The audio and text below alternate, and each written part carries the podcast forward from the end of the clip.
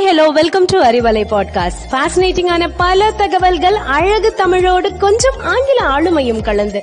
கற்க கேட்க here we go with 360 degree of fantabulous learning with Arivalai podcast brought to you by Bharathi educational institutions Reddipatti Namakkal பாசமிகு அறிவலை நேயர்களுக்கு என் பணிவான வணக்கங்கள். சமூக ஆர்வலர் என்ற தலைப்புல பேச வேண்டும்னு சொன்னபோது எனக்கு முதல்ல ஞாபகத்துக்கு வந்தது அன்னை தெரசா அவர்கள். அன்னை தெரசா என்னும் பெயரை அன்னை எனும் சொல் இல்லாம யாரும் சொல்வதில்லை. அந்த அளவுக்கு நம் மனதில் வாழ்ந்த கருணை தெய்வம் அன்னை தெரசா அவர்கள். அவர்களின் சேவைகள் கடலளவானது. அவற்றின் சில மலைத்துளிகளை பற்றி இன்று அறிவலையில் உங்களுடன் பகிர இருப்பது பாரதி மெட்ரிக் பள்ளி மாணவன் கோனா பருதிராம். தென்கிழக்கு ஐரோப்பா நாடான அல்போனியாவில பிறந்த அன்னை தெரசா சிறு வயதிலிருந்தே தன்னால் இயன்ற சேவைகளை மக்களுக்கு செஞ்சுட்டு வந்தாங்க. தனது பதினெட்டாம் வயதில் தன் குடும்பத்தாரின் சம்மதத்துடன் குடும்ப வாழ்க்கையிலிருந்து விடுபட்டு சொடாலிட்டி ஆஃப் சில்ட்ரன் ஆஃப் மேரின்ற லொரெட்டோ சகோதரிகளின் சபையில் மறைப்பணியாளரா தன்னை இணைச்சுக்கிட்டாங்க. ஓகே அப்போ அன்னை தெரசா எப்போ எப்படி நம் நாட்டுக்கு வந்து சேவை செய்ய ஆரம்பிச்சாங்கன்னு தெரிஞ்சுக்கணுங்களா? சொல்றேங்க. ஒருமுறை இந்த லொரெட்டோ சகோதரிகள் இந்தியாவின் மேற்கு வங்க பயணம் முடிந்து திரும்பியவுடன் அன்னை தெரசாவிடம் இந்தியாவில் இருக்கக்கூடிய ஏழ்மை நிலை பற்றி கூற அப்போதான் ஒரே தேவை சேவை. அதுவும் குழந்தைங்க பெரியவங்க ஏழைகள் நோயாளிகள்னு பார்க்காம எல்லோருக்கும் உதவிகளை செய்ய வேண்டும்னு முடிவு செஞ்சாங்க. அதன்படி இந்தியா வந்த தெரசா டார்ஜிலிங்கில் உள்ள பள்ளியில் ஆசிரியரா சேர்ந்து குழந்தைகளிடம் அன்பு காட்டி பாடம் கற்பித்தார். சில காலங்களிலே இந்தியா தான் இனி என் தாய்நாடுன்னு முடிவெடுத்த அன்னை தெரசா மக்களுக்கு சேவை செய்ய லாங்குவேஜ் ஒரு தடையா இருக்க கூடாதுன்னு ஹிந்தியையும் கத்துக்கிட்டாங்க.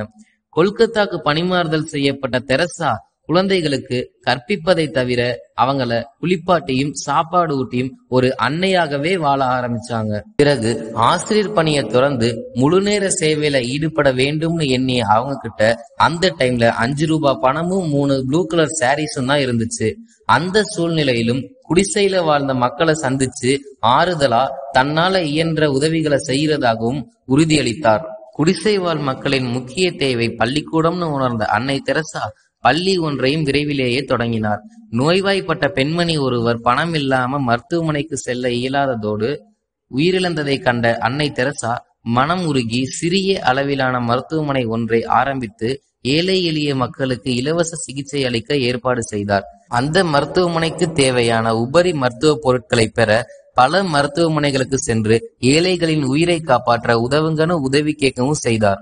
பிறர் அன்பின் பணியாளர் என்ற சபையை ஆயிரத்தி தொள்ளாயிரத்தி ஐம்பதில் தொடங்கி பசியால் வாடுபவர்களுக்கும் வீடின்றி தவிப்பவர்களுக்கும் மாற்றுத்திறனாளிகளுக்கும் ஏன் சமுதாயத்தால் புறக்கணிக்கப்பட்ட மக்களுக்கும் கூட ஆதரவளித்து உதவி செய்தவர் அன்னை தெரசா அவர்கள். கருவுற்றால் ஒரு குழந்தைக்கு மட்டுமே அன்னையாக முடியும். ஆனால் கருணையுற்றால் ஆயிரம் குழந்தைகளுக்கு கூட அன்னையாகலாம் என்ற பொன்மொழிக்கேற்ப. சிசுபவன் என்ற இல்லத்தை தொடங்கி ஊனமுற்ற மனவளர்ச்சி குன்றிய ஆதரவற்று குப்பையில் வீசப்பட்ட குழந்தைகளுக்கும் கூட அடைக்கலம் கொடுக்க ஆரம்பித்தார். அது மட்டும் இல்லைங்க தொழுநோயாளிகளுக்கு நடமாடும் மருத்துவமனைகளை தொடங்கி அதே ஆண்டு காந்தி பிரேம் நிவாஸ் என்ற பெயர்ல நிரந்தர தொழுநோய் மருத்துவமனையும் தொடங்கினாரு.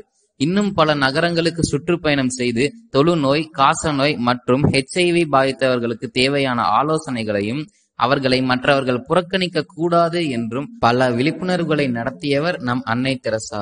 உடல்ல பல காயங்களுடன் இருக்கும் நோயாளிகளுக்கு தானே மருந்து வைத்து விடுவதும் உறவினரை பார்த்து கொள்ளாத நிலையில் சீல் வடிந்து கொண்டிருக்கும் பல நோயாளிகளுக்கு தானே சுத்தம் செய்து மருத்துவம் செய்து பராமரித்தார்.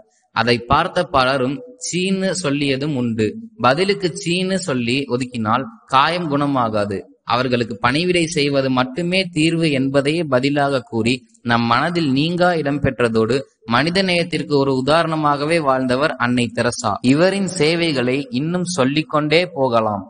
புன்னகையே அன்பின் சின்னம். அதுவே நாம் பிறருக்கு கொடுக்கும் அழகிய பரிசு. இந்த பரிசை உங்களுடன் பகிர்ந்து கொண்டு உங்களிடமிருந்து விடைபெறுவது பரிதிராம். நன்றி வணக்கம்.